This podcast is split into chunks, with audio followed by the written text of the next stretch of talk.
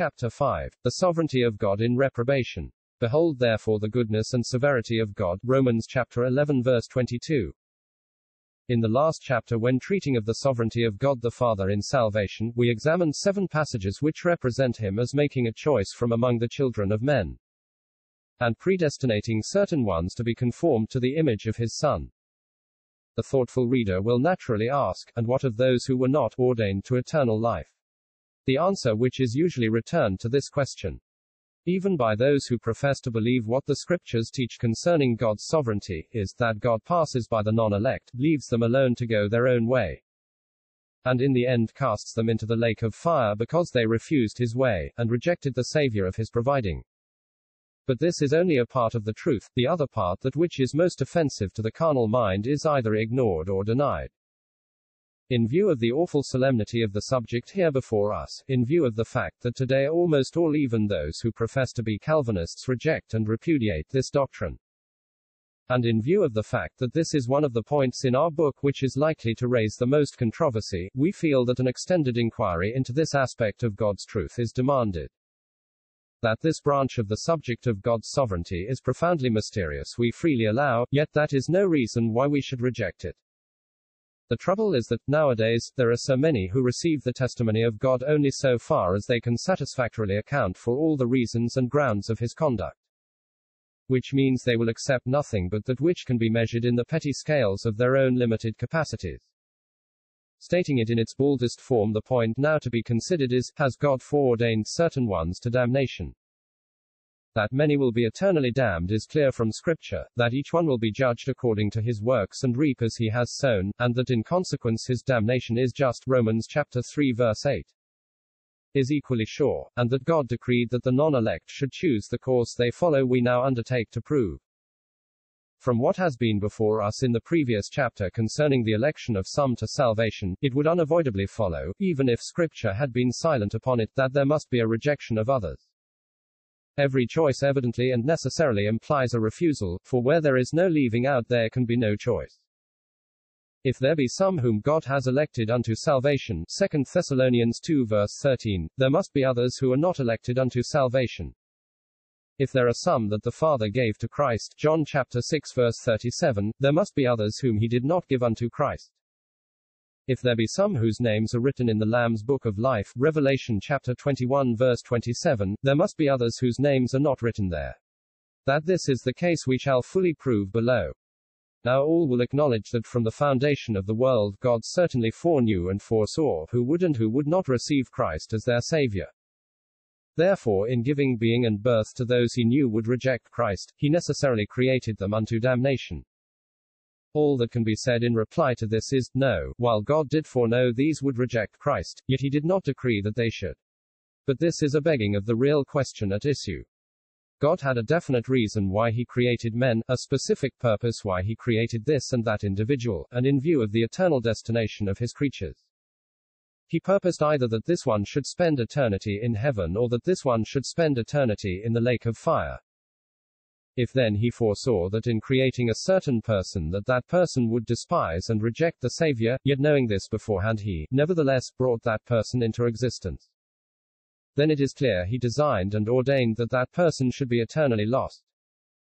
Again, faith is God's gift, and the purpose to give it only to some, involves the purpose not to give it to others. Without faith there is no salvation. He that believeth not shall be damned. Hence if there were some of Adam's descendants to whom he purposed not to give faith, it must be because he ordained that they should be damned. Not only is there no escape from these conclusions, but history confirms them. Before the divine incarnation, for almost two thousand years, the vast majority of mankind were left destitute of even the external means of grace, being favored with no preaching of God's word and with no written revelation of his will. For many long centuries Israel was the only nation to whom the deity vouchsafed any special discovery of himself, who in times past suffered all nations to walk in their own ways, Acts fourteen verse sixteen, you only, Israel, have I known of all the families of the earth, Amos chapter three verse two. Consequently, as all other nations were deprived of the preaching of God's word, they were strangers to the faith that cometh thereby, Romans chapter ten verse seventeen. These nations were not only ignorant of God himself, but of the way to please him, of the true manner of acceptance with him, and the means of arriving at the everlasting enjoyment of himself. Now if God had willed their salvation, would he not have vouchsafed them the means of salvation? Would he not have given them all things necessary to that end? But it is an undeniable matter of fact that he did not. If then, deity can, consistently, with his justice, mercy, and benevolence, deny to some the means of grace, and shut them up in gross darkness and unbelief, because of the sins of their forefathers, generations before, why should it be deemed incompatible with his perfections to exclude some persons, many, from grace itself, and from that eternal life which is connected with it? Seeing that he is Lord and sovereign disposer both of the end to which the means lead, and the means which lead to that end. Coming down to our own day, and to those in our own country, leaving out the almost innumerable crowds of unevangelized heathen, is it not evident that there are many living in lands where the gospel is preached? Lands which are full of churches, who die strangers to God and his holiness. True, the means of grace were close to their hand, but many of them knew it not. Thousands are born into homes where they are taught from infancy to regard all Christians as hypocrites and preachers as arch-humbugs. Others are instructed from the cradle in Roman Catholicism, and are trained to regard evangelical Christianity as deadly heresy, and the Bible as a book highly dangerous for them to read. Others, reared in Christian Science families, know no more of the true gospel of Christ than do the unevangelized heathen. The great majority of these die in utter ignorance of the way of peace. Now are we not obliged to conclude that it was not God's will to communicate grace to them? Had his will been otherwise, would he not have actually communicated his grace to them? If, then, it was the will of God, in time, to refuse to them his grace, it must have been his will from all eternity, since his will is, as himself, the same yesterday, and today, and forever. Let it not be forgotten that God's providences are but the manifestations of his decrees. What God does in time is only what he purposed in eternity, his own will being the alone cause of all his acts and works. Therefore, from his actually leaving some men in final impenitency and unbelief, we assuredly gather it was his everlasting determination so to do, and consequently that he reprobated some from before the foundation of the world.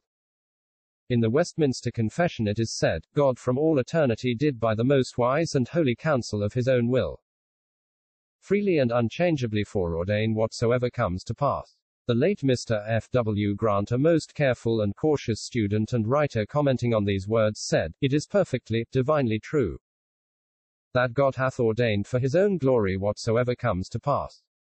Now if these statements are true, is not the doctrine of reprobation established by them? What, in human history, is the one thing which has come to pass every day? What, but that men and women die, pass out of this world into a hopeless eternity, an eternity of suffering and woe? If then God has foreordained whatsoever comes to pass, then he must have decreed that vast numbers of human beings should pass out of this world unsaved to suffer eternally in the lake of fire. Admitting the general premise, is not the specific conclusion inevitable? In reply to the preceding paragraphs the reader may say, all this is simply reasoning, logical no doubt, but yet mere inferences. Very well, we will now point out that in addition to the above conclusions there are many passages in Holy Writ which are most clear and definite in their teaching on this solemn subject. Passages which are too plain to be misunderstood and too strong to be evaded. The marvel is that so many good men have denied their undeniable affirmations. Joshua made war a long time with all those kings. There was not a city that made peace with the children of Israel, save the Hivites, the inhabitants of Gibeon, all other they took in battle. For it was of the Lord to harden their hearts, that they should come against Israel in battle, that he might destroy them utterly, and that they might have no favor. But that he might destroy them as the Lord commanded Moses, Joshua eleven verses eighteen to twenty. What could be plainer than this? Here was a large number of Canaanites whose hearts the Lord hardened, whom he had purposed to utterly destroy, to whom he showed no favor. Granted that they were wicked, immoral, idolatrous. Were they any worse than the immoral, idolatrous cannibals of the South Sea Islands, and many other places, to whom God gave the gospel through John G. Patton? Assuredly not. Then why did not Jehovah command Israel to teach the Canaanites his laws and instruct them concerning sacrifices to the true God? Plainly, because he had marked him out for destruction, and if so, that from all eternity. The Lord hath made all things for himself, yea, even the wicked for the day of evil. Proverbs chapter sixteen verse four. That the Lord made all, perhaps every reader of this book will allow, that he made all for himself is not so widely believed. That God made us, not for our own sakes, but for himself, not for our own happiness, but for his glory, is, nevertheless, repeatedly affirmed in Scripture. Revelation chapter four verse eleven. But Proverbs chapter sixteen verse four goes even farther. It expressly declares that the Lord made the wicked for the day of evil, that was his design in giving them being. But why? Does not Romans chapter nine verse seventeen tell us, for the Scripture saith unto Pharaoh, even for this same purpose have I raised thee up, that I might show my power in thee, and that my name might be declared throughout all the earth. God has made the wicked that, at the end, he may demonstrate his power, demonstrate it by showing what an easy matter it is for him to subdue the stoutest rebel and to overthrow his mightiest enemy. And then will I profess unto them, I never knew you, depart from me, ye that work iniquity. Matthew chapter seven verse twenty-three. In the previous chapter it has been shown that the words know and foreknowledge, when applied to God in the Scriptures, have reference not simply to his prescience, that is, his bare knowledge beforehand, but to his knowledge of approbation.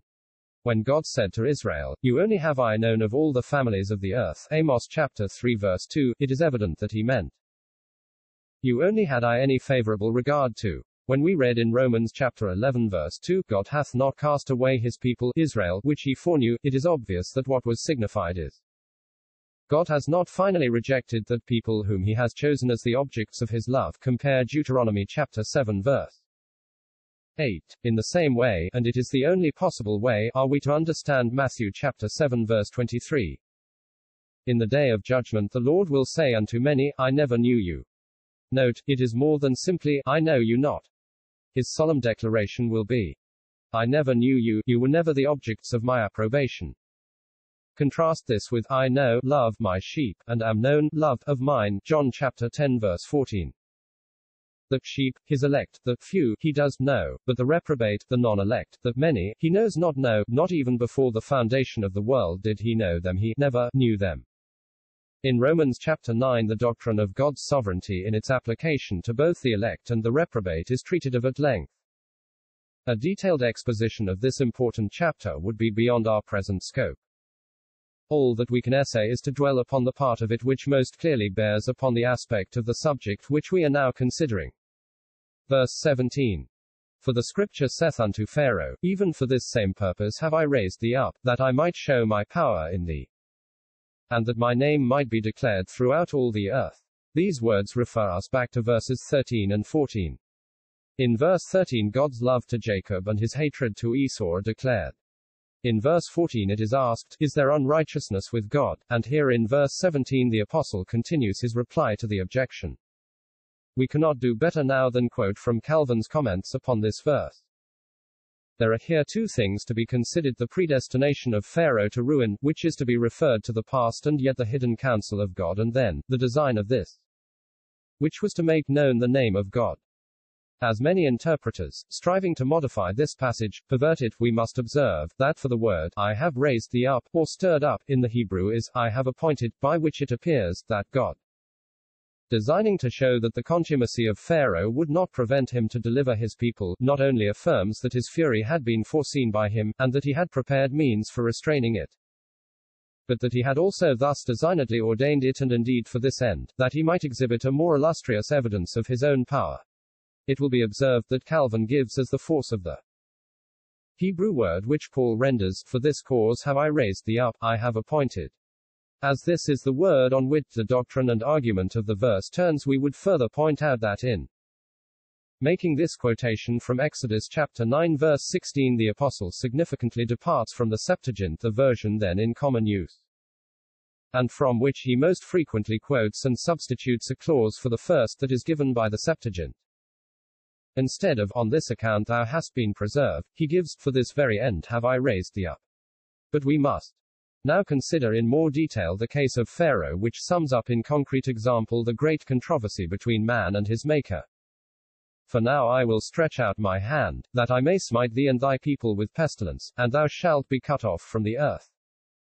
And in every deed for this cause have I raised thee up, for to show in thee my power, and that my name may be declared throughout all the earth. Exodus chapter nine verses fifteen and sixteen.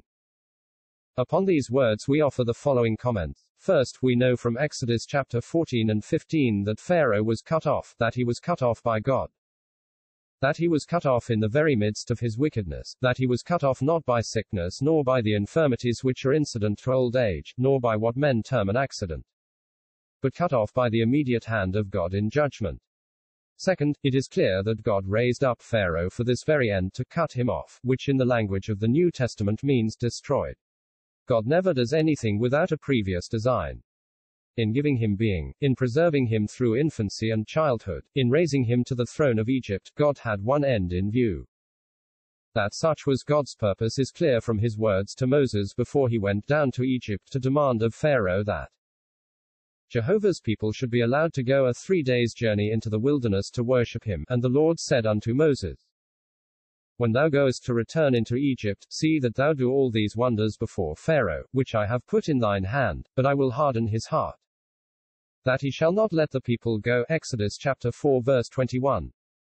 But not only so, God's design and purpose was declared long before this.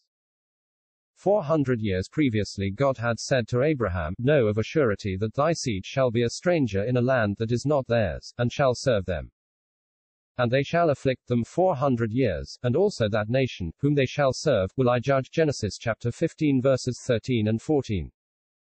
From these words it is evident, a nation and its king being looked at as one in the Old Testament, that God's purpose was formed long before he gave Pharaoh being.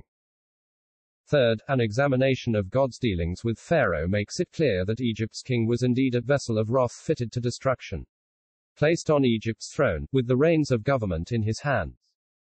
He sat as head of the nation which occupied the first rank among the peoples of the world. There was no other monarch on earth able to control or dictate to Pharaoh. To such a dizzy height did God raise this reprobate, and such a course was a natural and necessary step to prepare him for his final fate. For it is a divine axiom that pride goeth before destruction, and a haughty spirit before a fall. Further, and this is deeply important to note and highly significant, God removed from Pharaoh the one outward restraint which was calculated to act as a check upon him. The bestowing upon Pharaoh of the unlimited powers of a king was setting him above all legal influence and control. But besides this, God removed Moses from his presence and kingdom. Had Moses, who not only was skilled in all the wisdom of the Egyptians but also had been reared in Pharaoh's household, been suffered to remain in close proximity to the throne, there can be no doubt but that his example and influence had been a powerful check upon the king's wickedness and tyranny. This, though not the only cause, was plainly one reason why God sent Moses into Midian, for it was during his absence that Egypt's inhuman king framed his most cruel edicts. God designed, by removing this restraint, to give Pharaoh full opportunity to fill up the full measure of his sins, and ripen himself for his fully deserved but predestined ruin. Fourth, God hardened his heart as he declared he would. Exodus chapter four verse twenty-one. This is in full accord with the declarations of Holy Scripture. The preparations of the heart in man, and the answer of the tongue, is from the Lord. Proverbs chapter sixteen verse one. The king's heart is in the hand of the Lord, as the rivers of water, he turneth it whithersoever he will. Proverbs chapter twenty-one verse one. Like all other kings, Pharaoh's heart was in the hand of the Lord, and God had both the right and the power to turn it whithersoever he pleased. And it pleased him to turn it against all good. God determined to hinder Pharaoh from granting his request through Moses to let Israel go until he had fully prepared him for his final overthrow, and because nothing short of this would fully fit him, God hardened his heart. Finally, it is worthy of careful consideration to note how the vindication of God in his dealings with Pharaoh has been fully attested. Most remarkable it is to discover that we have a Pharaoh's own testimony in favor of God and against himself. In Exodus chapter nine verses fifteen and sixteen we learn how God had told Pharaoh for what purpose he had raised him up, and in verse twenty-seven of the same chapter we are told that Pharaoh said, I have sinned this time, the Lord is righteous, and I and my people are wicked. Mark that this was said by Pharaoh after he knew that God had raised him up in order to cut him off, after his severe judgments had been sent upon him, after he had hardened his own heart. By this time Pharaoh was fairly ripened for judgment, and fully prepared to decide whether God had injured him, or whether he had sought to injure God. And he fully acknowledged that he had sinned, and that God was righteous. Again, we have the witness of Moses, who was fully acquainted with God's conduct toward Pharaoh. He had heard at the beginning what was God's design in connection with Pharaoh, he had witnessed God's dealings with him, he had observed his long sufferance toward this vessel of wrath fitted to destruction. And at last he had beheld him cut off in divine judgment at the Red Sea. How then was Moses impressed? Does he raise the cry of injustice? Does he dare to charge God with unrighteousness? Far from it. Instead, he says, "Who is like unto thee, O Lord, among the gods? Who is like thee, glorious in holiness, fearful in praises, doing wonders?" Exodus chapter fifteen verse eleven. Was Moses moved by a vindictive spirit as he saw Israel's archenemy cut off by the waters of the Red Sea? Surely not. But to remove forever all doubt upon this score, it remains to be pointed out how that saints in heaven, after they have witnessed the sore judgments of God, join in singing the song of Moses the servant of God, and the song of the Lamb, saying, "Great and marvelous are thy works, Lord God Almighty, just and true are thy ways, thou King of saints." Revelation chapter fifteen verse three. Here then is the climax, and the full and final vindication of God's dealings with Pharaoh. Saints in heaven join in singing the song of Moses, in which the servant of God celebrated Jehovah's praise in overthrowing Pharaoh and his hosts, declaring that insurrecting God was not unrighteous but just and true. We must believe, therefore, that the Judge of all the earth did right in creating and destroying this vessel of wrath, Pharaoh. The case of Pharaoh establishes the principle and illustrates the doctrine of reprobation. If God actually reprobated Pharaoh, we may justly conclude that he reprobates all others whom he did not predestinate to be conformed to the image of his Son. This inference the Apostle Paul manifestly draws from the fate of Pharaoh, for in Romans chapter nine, after referring to God's purpose in raising up Pharaoh, he continues, "Therefore, the case of Pharaoh is introduced to prove the doctrine of reprobation as the counterpart of the doctrine of election." In conclusion, we would say that in forming Pharaoh, God displayed neither justice nor injustice, but only his bare sovereignty. As the potter is sovereign in forming vessels, so God is sovereign in forming moral agents. Verse eighteen. "Therefore hath he mercy on whom he will have mercy, and whom he will he hardeneth." That therefore announces the general conclusion which the Apostle draws from all he had said in the three preceding verses in denying that God was unrighteous in loving Jacob and hating Esau. And specifically it applies the principle exemplified in God's dealings with Pharaoh. It traces everything back to the sovereign will of the Creator. He loves one and hates another. He exercises mercy towards some and hardens others without reference to anything save his own sovereign will. That which is most repulsive to the carnal mind in the above verse is the reference to hardening, "whom he will he hardeneth," and it is just here that so many commentators and expositors have adulterated the truth. The most common view is that the Apostle is speaking of nothing more than judicial hardening, that is, a forsaking by God because these subjects of his displeasure had first rejected his truth and forsaken him. Those who contend for this interpretation appeal to such scriptures as Romans chapter one verses nineteen to twenty-six, "God gave them up," that is, see context, "those who knew God, yet glorified him not as God," verse twenty-one. Appeal is also made to Second Thessalonians two verses ten to twelve. But it is to be noted that the word "harden" does not occur in either of these passages. But further, we submit that Romans chapter nine verse eighteen has no reference whatever to judicial hardening. The Apostle is not there speaking of those who had already turned their back on God's truth, but instead, he is dealing with God's sovereignty. God's sovereignty is seen not only in showing mercy to whom he wills, but also in hardening whom he pleases. The exact words are, "whom he will, not all who have rejected his truth, he hardeneth," and this, coming immediately after the mention of Pharaoh, clearly fixes their meaning. The case of Pharaoh is plain enough, though man by his glosses has done his best to hide the truth. Verse eighteen. "Therefore hath he mercy on whom he will have mercy, and whom he will he hardeneth." This affirmation of God's sovereign hardening of sinners' hearts in contradistinction from judicial hardening is not alone. Mark the language of John chapter twelve verses thirty-seven to forty, "But though he had done so many miracles before them, yet they believed not on him, that the saying of Esaias, the prophet, might be fulfilled. Which he spake, Lord, who hath believed our report? And to whom hath the arm of the Lord been revealed?" Therefore they could not believe. Why? Because that Esaias said again, "He hath blinded their eyes, and hardened their hearts." Why? Because they had refused to believe on Christ. This is the popular belief, but mark the answer of Scripture, that they should not see with their eyes, nor understand with their heart, and be converted, and I should heal them. Now, reader, it is just a question as to whether or not you will believe what God has revealed in His Word. It is not a matter of prolonged searching or profound study, but a childlike spirit which is needed in order to understand this doctrine. Verse nineteen, Thou wilt say then unto me, Why doth he yet find fault? For who hath resisted his will? Is not this the very objection which is urged today? The force of the apostles' questions here seem to be this, since everything is dependent on God's will, which is irreversible, and since this will of God, according to which he can do everything as sovereign, since he can have mercy on whom he wills to have mercy, and can refuse mercy and inflict punishment on whom he chooses to do so, why does he not will to have mercy on all, so as to make them obedient, and thus put finding of fault out of court? Now it should be particularly noted that the apostle does not repudiate the ground on which the objection rests. He does not say God does not find fault, nor does he say men may resist his will. Furthermore, he does not explain away the objection by saying, You have altogether misapprehended my meaning when I said, Whom he will he treats kindly, and whom he wills he treats severely. But he says, first, this is an objection you have no right to make, and then, this is an objection you have no reason to make. Read Doctor Brown. The objection was utterly inadmissible, for it was a replying against God. It was to complain about, argue against, what God had done. Verse nineteen, Thou wilt say then unto me, Why doth he yet find fault? For who hath resisted his will? The language which the apostle here puts into the mouth of the objector is so plain and pointed, that misunderstanding ought to be impossible. Why doth he yet find fault?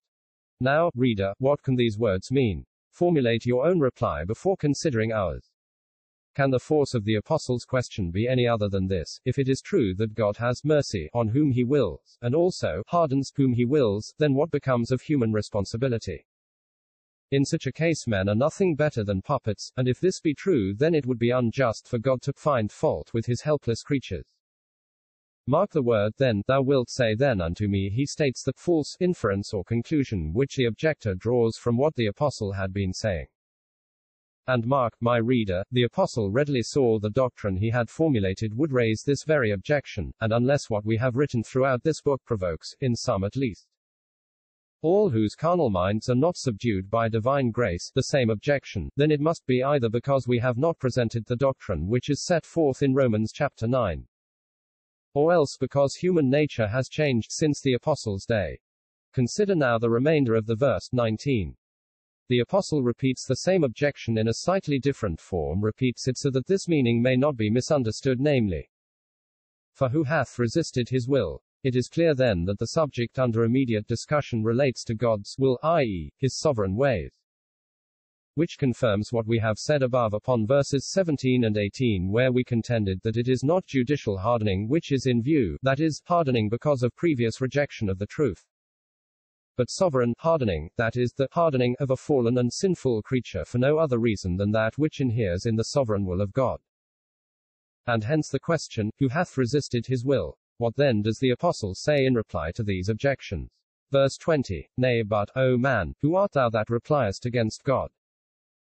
Shall the thing formed say to him that formed it, Why hast thou made me thus? The apostle, then, did not say the objection was pointless and groundless. Instead, he rebukes the objector for his impiety. He reminds him that he is merely a man, a creature, and that as such it is most unseemly and impertinent for him to reply, argue, or reason against God.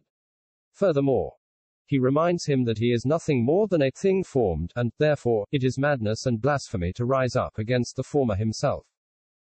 Ere leaving this verse it should be pointed out that its closing words, Why hast thou made me thus, help us to determine, unmistakably, the precise subject under discussion. In the light of the immediate context, what can be the force of the thus? What, but as in the case of Esau, why hast thou made me an object of hatred? What, but as in the case of Pharaoh, why hast thou made me simply to harden me? What other meaning can, fairly, be assigned to it?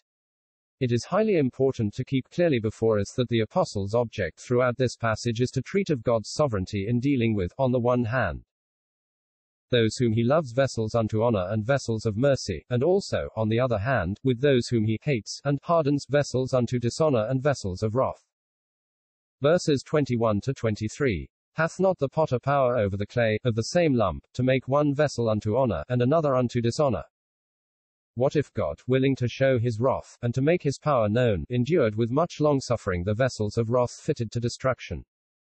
And that he might make known the riches of his glory on the vessels of mercy, which he had afore prepared unto glory. In these verses the apostle furnishes a full and final reply to the objections raised in verse nineteen. First, he asks, hath not the potter power over the clay, et cetera.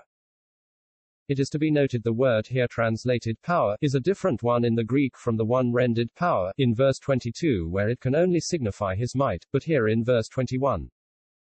The power spoken of must refer to the Creator's rights or sovereign prerogatives. That this is so appears from the fact that the same Greek word is employed in John chapter one verse twelve, as many as received him. To them gave he power to become the sons of God, which, as is well known, means the right or privilege to become the sons of God. The Revised Version employs right both in John chapter one verse twelve and Romans chapter nine verse twenty-one. Verse twenty-one. Hath not the potter power over the clay of the same lump, to make one vessel unto honor, and another unto dishonor? That the potter, here is God himself, is certain from the previous verse, where the apostle asks, who art thou that repliest against God? And then, speaking in the terms of the figure he was about to use, continues, shall the thing formed say to him that formed it, et cetera. Some there are who would rob these words of their force by arguing that while the human potter makes certain vessels to be used for less honorable purposes than others, nevertheless, they are designed to fill some useful place. But the apostle does not here say, hath not the potter power over the clay of the same lump, to make one vessel unto an honorable use and another to a less honorable use. But he speaks of some vessels being made unto dishonor. It is true, of course, that God's wisdom will yet be fully vindicated, inasmuch as the destruction of the reprobate will promote his glory, in what way the next verse tells us. Ere passing to the next verse, let us summarize the teaching of this and the two previous ones. In verse nineteen two questions are asked, thou wilt say then unto me, why doth he yet find fault? For who hath resisted his will? To those questions a threefold answer is returned. First, in verse twenty the apostle denies the creature the right to sit in judgment upon the ways of the Creator. Nay, but, O man, who art thou that repliest against God? Shall the thing formed say to him that formed it, why hast thou made me thus? The apostle insists that the rectitude of God's will must not be questioned. Whatever he does must be right. Second, in verse twenty-one the apostle declares that the Creator has the right to dispose of his creatures as he sees fit. Hath not the potter power over the clay, of the same lump, to make one vessel unto honor, and another unto dishonor? It should be carefully noted that the word for power here is exousia, an entirely different word from the one translated power in the following verse, to make known his power, where it is duaton. In the words, hath not the potter power over the clay, it must be God's power justly exercised, which is in view the exercise of God's rights, consistently with his justice, because the mere assertion of his omnipotency would be no such answer, as God would return to the questions asked in verse nineteen. Third, in verses twenty-two and twenty-three the apostle gives the reasons why God proceeds differently with one of his creatures from another. On the one hand, it is to show his wrath, and to make his power known. On the other hand, it is to make known the riches of his glory. Hath not the potter power over the clay of the same lump, to make one vessel unto honor, and another unto dishonor? Certainly God has the right to do this because he is the Creator. Does he exercise this right? Yes, as verses thirteen and seventeen clearly show us. For this same purpose have I raised thee, Pharaoh, up. Verse twenty-two. What if God, willing to show his wrath, and to make his power known, endured with much longsuffering the vessels of wrath fitted to destruction? Here the apostle tells us in the second place why God acts thus, that is, differently with different ones, having mercy on some and hardening others, making one vessel unto honor, and another unto dishonor. Observe that here in verse twenty-two the apostle first mentions vessels of wrath, before he refers in verse twenty-three to the vessels of mercy. Why is this? The answer to this question is of first importance, we reply, because it is that vessels of wrath, who are the subjects in view before the objector in verse nineteen. Two reasons are given why God makes some vessels unto dishonor: first, to show his wrath, and secondly, to make his power known, both of which were exemplified in the case of Pharaoh. One point in the above verse requires separate consideration: vessels of wrath fitted to destruction.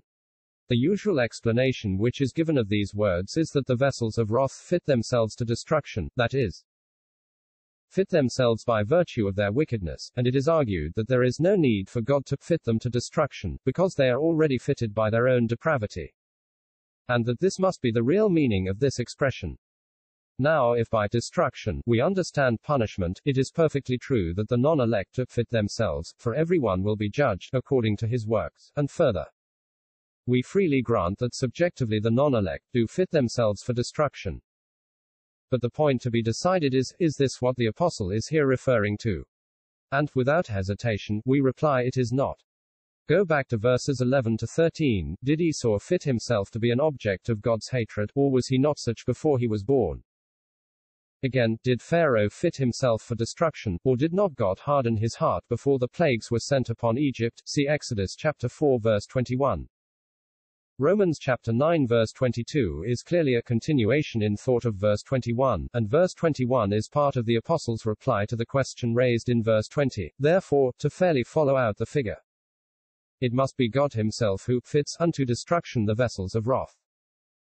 Should it be asked how God does this, the answer, necessarily, is, objectively, he fits the non-elect unto destruction by his foreordinating decrees.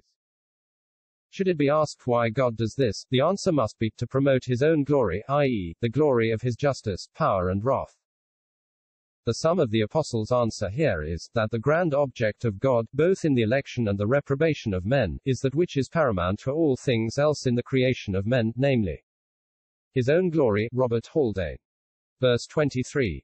And that he might make known the riches of his glory on the vessels of mercy, which he had afore prepared unto glory. The only point in this verse which demands attention is the fact that the vessels of mercy are here said to be afore prepared unto glory. Many have pointed out that the previous verse does not say the vessels of wrath were afore prepared unto destruction, and from this omission they have concluded that we must understand the reference there to the non-elect fitting themselves in time, rather than God ordaining them for destruction from all eternity. But this conclusion by no means follows. We need to look back to verse twenty-one and note the figure which is there employed. Clay is inanimate matter, corrupt, decomposed, and therefore a fit substance to represent fallen humanity. As then the apostle is contemplating God's sovereign dealings with humanity in view of the fall, he does not say the vessels of wrath were afore prepared unto destruction, for the obvious and sufficient reason that it was not until after the fall that they became, in themselves, what is here symbolized by the clay. All that is necessary to refute the erroneous conclusion referred to above is to point out that what is said of the vessels of wrath is not that they are fit for destruction, which is the word that would have been used if the reference had been to them fitting themselves by their own wickedness, but fitted to destruction, which, in the light of the whole context, must mean a sovereign ordination to destruction by the Creator. We quote here the pointed words of Calvin on this passage: there are vessels prepared for destruction, that is, given up and appointed to destruction; they are also vessels of wrath, that is, made and formed for this end, that they may be examples of God's vengeance and displeasure. Though in the second clause the apostle asserts more expressly, that it is God who prepared the elect for glory, as he had simply said before that the reprobate are vessels prepared for destruction. There is yet no doubt but that the preparation of both is connected with the secret counsel of God. Paul might have otherwise said, that the reprobate gave up or cast themselves into destruction, but he intimates here, that before they are born they are destined to their lot. With this we are in hearty accord. Romans chapter nine verse twenty-two does not say the vessels of wrath fitted themselves, nor does it say they are fit for destruction. Instead, it declares they are fitted to destruction, and the context shows plainly it is God who thus fits them objectively by his eternal decrees. Though Romans chapter nine contains the fullest setting forth of the doctrine of reprobation, there are still other passages which refer to it, one or two more of which we will now briefly notice. What then? That which Israel seeketh for, that he obtained not, but the election obtained it, and the rest were hardened. Romans chapter eleven verse seven, Revised Version. Here we have two distinct and clearly defined classes which are set in sharp antithesis: the election and the rest. The one obtained, the other is hardened. On this verse we quote from the comments of John Bunyan of immortal memory. These are solemn words, they sever between men and men the election and the rest. the chosen and the left, the embraced and the refused. By rest, here must needs be understood those not elect, because set the one in opposition to the other, and if not elect, whom then but reprobate.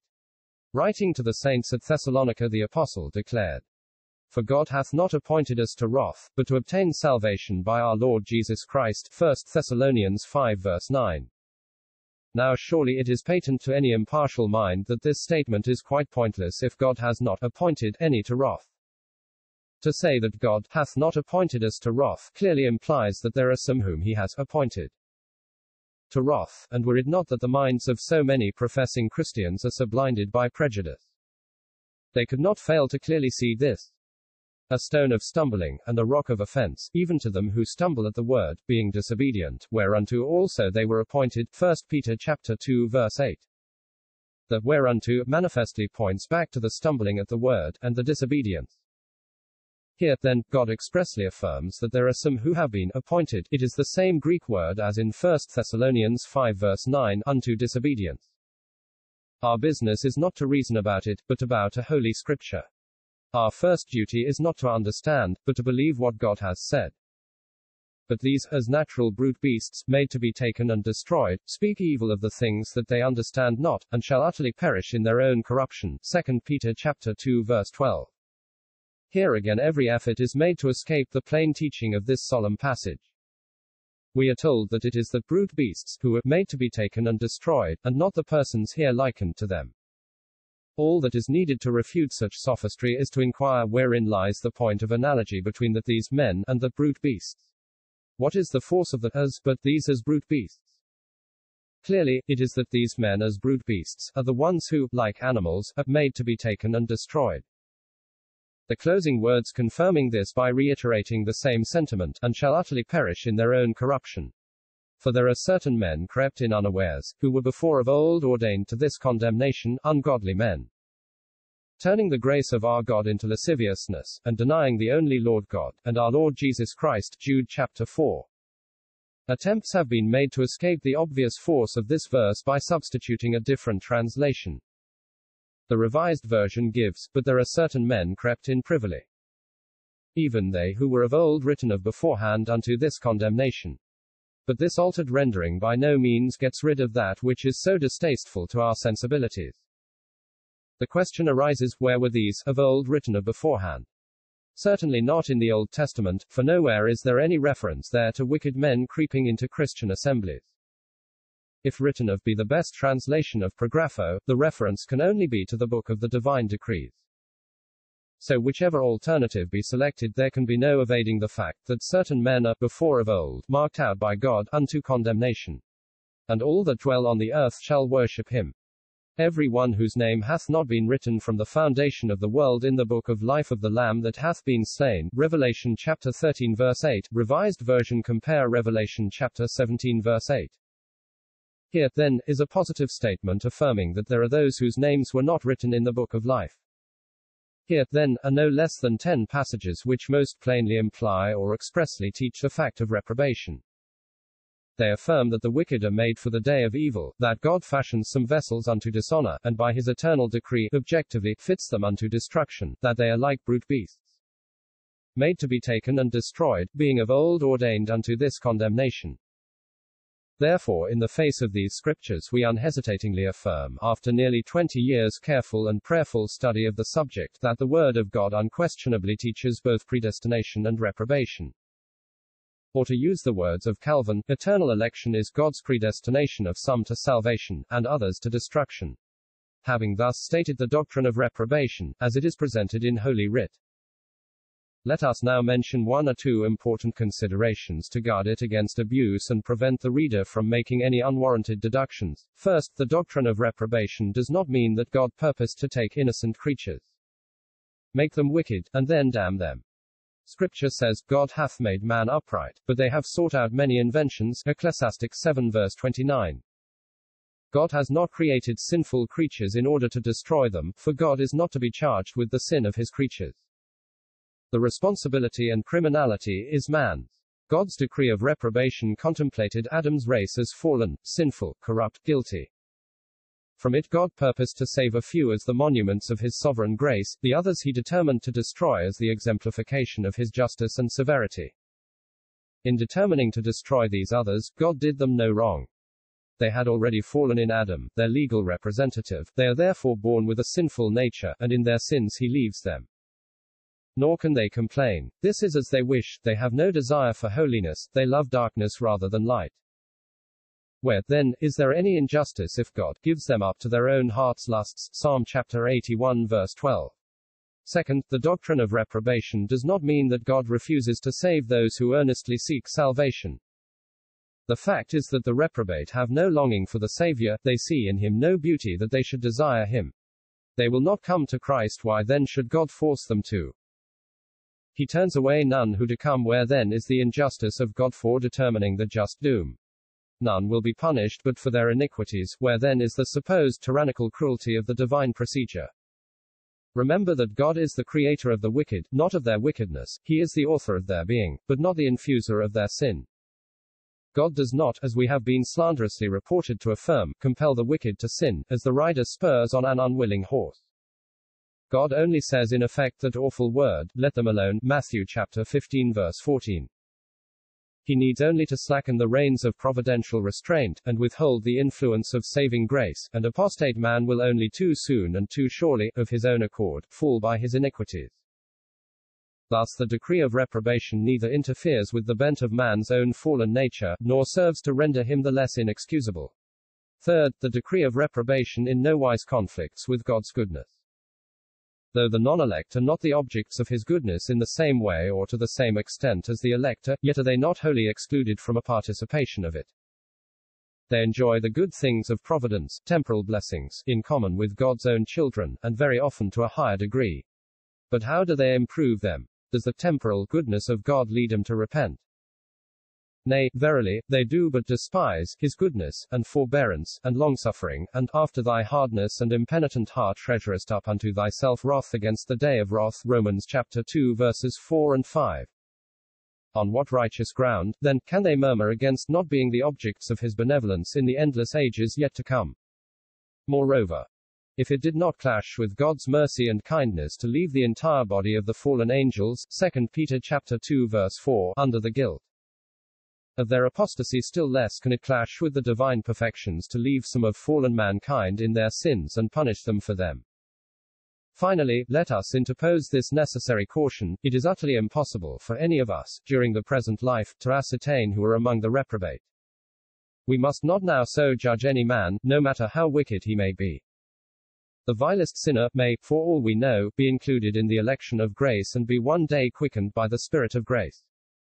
Our marching orders are plain, and woe unto us if we disregard them. Preach the gospel to every creature. When we have done so, our skirts are clear. If men refuse to heed, their blood is on their own heads. Nevertheless, we are unto God a sweet savour of Christ, in them that are saved, and in them that perish.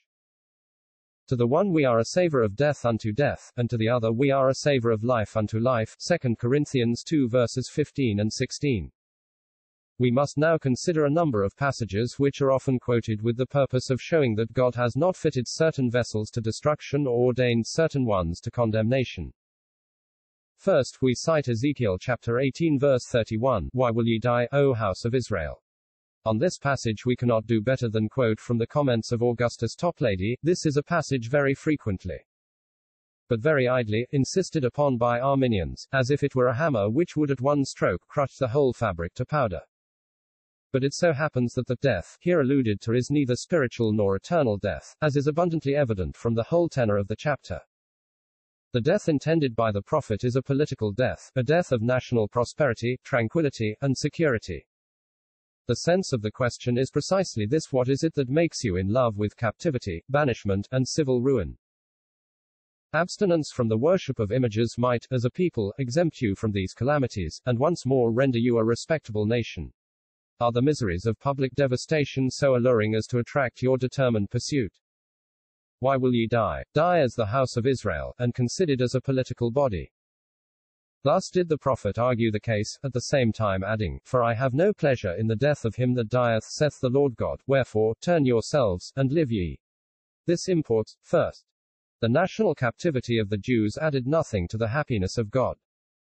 Second, if the Jews turned from idolatry, and flung away their images, they should not die in a foreign, hostile country, but live peaceably in their own land and enjoy their liberties as an independent people. To the above we may add, political death must be what is in view in Ezekiel chapter eighteen verses thirty-one and thirty-two for the simple but sufficient reason that they were already spiritually dead. Matthew chapter twenty-five verse forty-one is often quoted to show that God has not fitted certain vessels to destruction. Depart from me, ye cursed, into everlasting fire, prepared for the devil and his angels. This is, in fact, one of the principal verses relied upon to disprove the doctrine of reprobation. But we submit that the emphatic word here is not for, but devil. This verse, see context, sets forth the severity of the judgment which awaits the lost. In other words, the above scripture expresses the awfulness of the everlasting fire rather than the subjects of it. If the fire be prepared for the devil and his angels, then how intolerable it will be. If the place of eternal torment into which the damned shall be cast is the same as that in which God's archenemy will suffer, how dreadful must that place be? Again, if God has chosen only certain ones to salvation, why are we told that God now commandeth all men everywhere to repent? Acts seventeen verse thirty. That God commandeth all men to repent is but the enforcing of his righteous claims as the moral governor of the world. How could he do less, seeing that all men everywhere have sinned against him? Furthermore, that God commandeth all men everywhere to repent argues the universality of creature responsibility. But this scripture does not declare that it is God's pleasure to give repentance, Acts five verse thirty-one, everywhere. That the Apostle Paul did not believe God gave repentance to every soul is clear from his words in Second Timothy two verse twenty-five, in meekness instructing those that oppose themselves, if God peradventure will give them repentance to the acknowledging of the truth. Again, we are asked, if God has ordained only certain ones unto eternal life, then why do we read that he will have all men to be saved, and come to the knowledge of the truth? First Timothy two verse four.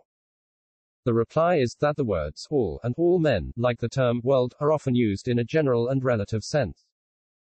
Let the reader carefully examine the following passages, Mark one verse five, John chapter six verse forty-five, eight verse two, Acts twenty-one verse twenty-eight, twenty-two verse fifteen, Second Corinthians three verse two, et cetera. And he will find full proof of our assertion. First Timothy two verse four cannot teach that God wills the salvation of all mankind, or otherwise all mankind would be saved. What his soul desireth, even that he doth. Job twenty-three verse thirteen. Again, we are asked, does not Scripture declare, again and again, that God is no respecter of persons? We answer, it certainly does, and God's electing grace proves it. The seven sons of Jesse, though older and physically superior to David, are passed by, while the young shepherd boy is exalted to Israel's throne. The scribes and lawyers pass unnoticed, and ignorant fishermen are chosen to be the apostles of the Lamb. Divine truth is hidden from the wise and prudent and is revealed to babes instead. The great majority of the wise and noble are ignored, while the weak, the base, the despised, are called and saved. Harlots and publicans are sweetly compelled to come into the gospel feast, while self-righteous Pharisees are suffered to perish in their immaculate morality. Truly, God is no respecter of persons, or he would not have saved me. That the doctrine of reprobation is a hard saying, to the carnal mind is readily acknowledged, yet, is it any harder than that of eternal punishment? That it is clearly taught in Scripture we have sought to demonstrate, and it is not for us to pick and choose from the truths revealed in God's Word. Let those who are inclined to receive those doctrines which commend themselves to their judgment, and who reject those which they cannot fully understand, remember those scathing words of our Lord's, O fools, and slow of heart to believe all that the prophets have spoken, Luke chapter twenty-four verse twenty-five, fools because slow of heart, slow of heart, not dull of head. Once more we would avail ourselves of the language of Calvin, but, as I have hitherto only recited such things as are delivered without any obscurity or ambiguity in the Scriptures. Let persons who hesitate not to brand with ignominy those oracles of heaven, beware of what kind of opposition they make. For, if they pretend ignorance with a desire to be commended for their modesty, what greater instance of pride can be conceived than to oppose one little word to the authority of God? As, it appears otherwise to me, or, I would rather not meddle with this subject. But if they openly censure, what will they gain by the puny attempts against heaven?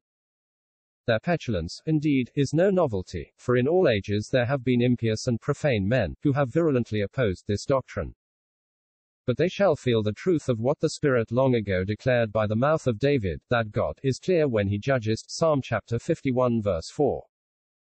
David obliquely hints at the madness of men who display such excessive presumption amidst their insignificance, as not only to dispute against God, but to arrogate to themselves the power of condemning him. In the meantime, he briefly suggests that God is unaffected by all the blasphemies which they discharge against heaven, but that he dissipates the mists of calumny, and illustriously displays his righteousness, our faith, also. Being founded on the divine word, and therefore, superior to all the world, from its exaltation looks down with contempt upon those mists, John Calvin. In closing this chapter we propose to quote from the writings of some of the standard theologians since the days of the Reformation, not that we would buttress our own statements by an appeal to human authority, however venerable or ancient, but in order to show that what we have advanced in these pages is no novelty of the twentieth century, no heresy of the latter days, but, instead, a doctrine which has been definitely formulated and commonly taught by many of the most pious and scholarly students of Holy Writ. Predestination we call the decree of God, by which he has determined in himself what he would have to become of every individual of mankind. For they are not all created with a similar destiny, but eternal life is foreordained for some, and eternal damnation for others. Every man, therefore, being created for one or the other of these ends, we say, he is predestinated either to life or to death, from John Calvin's Institutes, fifteen thirty-six A D, Book three. Chapter twenty-one, entitled Eternal Election, or God's Predestination of Some to Salvation and of Others to Destruction. We ask our readers to mark well the above language. A perusal of it should show that what the present writer has advanced in this chapter is not hyper-Calvinism, but real Calvinism, pure and simple. Our purpose in making this remark is to show that those who, not acquainted with Calvin's writings, in their ignorance condemn as ultra-Calvinism that which is simply a reiteration of what Calvin himself taught, a reiteration because that prince of theologians as well as his humble debtor have both found this doctrine in the Word of God itself. Martin Luther in his most excellent work, De Servo Arbitrio, Free Will or Save, wrote, all things whatsoever arise from, and depend upon, the divine appointments whereby it was preordained who should receive the word of life, and who should disbelieve it, who should be delivered from their sins, and who should be hardened in them, who should be justified and who should be condemned. This is the very truth which raises the doctrine of free will from its foundations, to wit, that God's eternal love of some men and hatred of others is immutable and cannot be reversed.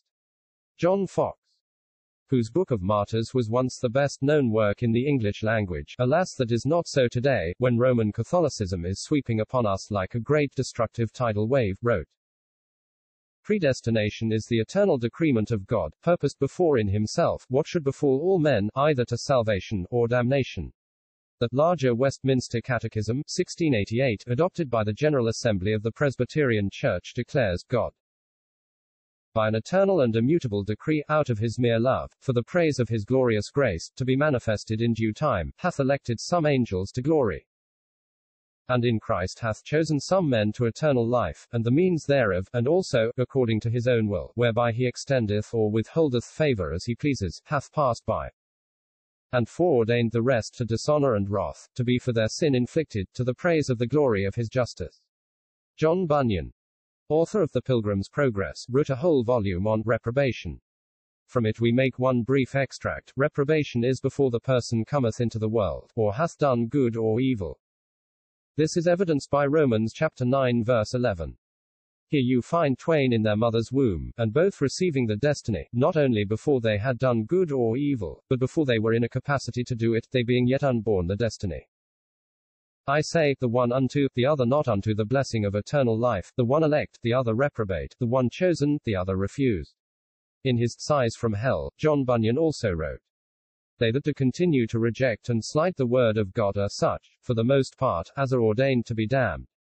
Commenting upon Romans chapter nine verse twenty-two, what is God willing to show his wrath, and to make his power known, endured with much longsuffering the vessels of wrath fitted to destruction. Jonathan Edwards, volume four, page three hundred six to seventeen forty-three A D, says, how awful doth the majesty of God appear in the dreadfulness of his anger!